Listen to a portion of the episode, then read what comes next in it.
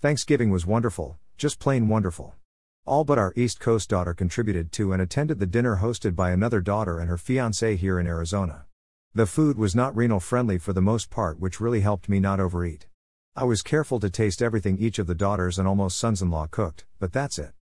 I'm lucky. All the kids know about my chronic kidney disease and accept my limitations.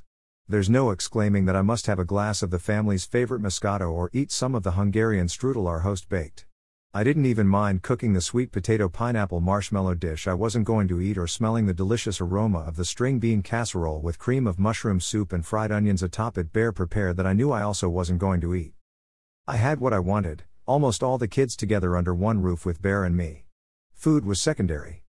How do I go from Thanksgiving dinner to the osteoporosis a reader asked me to write about? Ah, I know. Food contains vitamins, right? One of the causes of this bone disease is a vitamin D deficiency. How many of you are taking vitamin D supplements? Raise your hands. Wow, that's everyone in the room. I am raising my hand as I still alone in my office writing this blog. And what does this vitamin D insufficiency have to do with your chronic kidney disease? Does anyone remember? Ah, great idea. Let's go back to what is it and how did I get it? Early stage chronic kidney disease for the answer. That is on page 48, or you can use a phrase search for the digital version. The kidneys produce calcitriol, which is the active form of vitamin D. The kidneys are the organs that transfer this vitamin from your food and skin, sunshine provides it to your skin, into something your body can use. Both vitamin D and calcium are needed for strong bones. It is yet another job of your kidneys to keep your bones strong and healthy.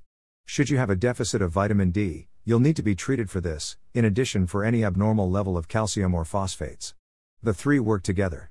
Vitamin D enables the calcium from the food you eat to be absorbed in the body. CKD may leach the calcium from your bones and body.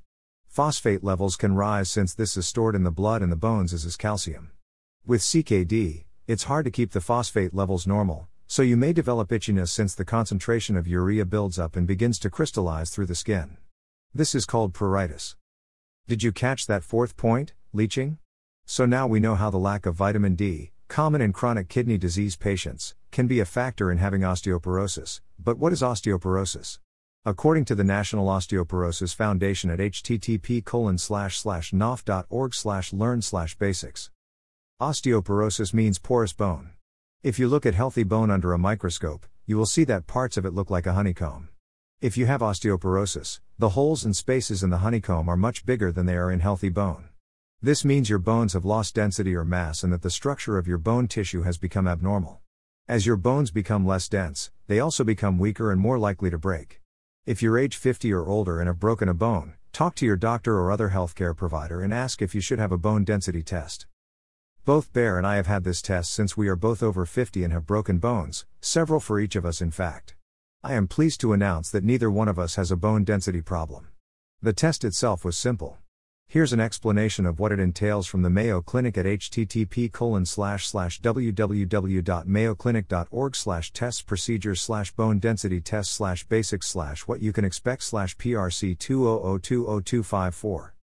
If you have your bone density test done at a hospital, it'll probably be done on a central device, where you lie on a padded platform while a mechanical arm passes over your body. The amount of radiation you're exposed to is very low, much less than the amount emitted during a chest x ray. The test usually takes about 10 to 30 minutes. A small, portable machine can measure bone density in the bones at the far ends of your skeleton, such as those in your finger, wrist, or heel.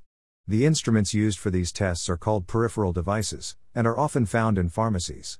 Tests of peripheral bone density are considerably less expensive than are tests done on central devices.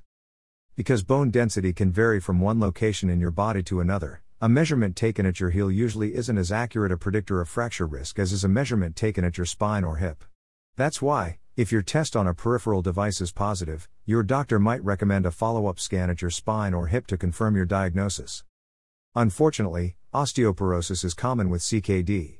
That word is common, not universal. While you may want to be careful about your vitamin D levels to make certain you have enough, there's no reason to be unduly alarmed. We have chronic kidney disease. Our systems are already compromised.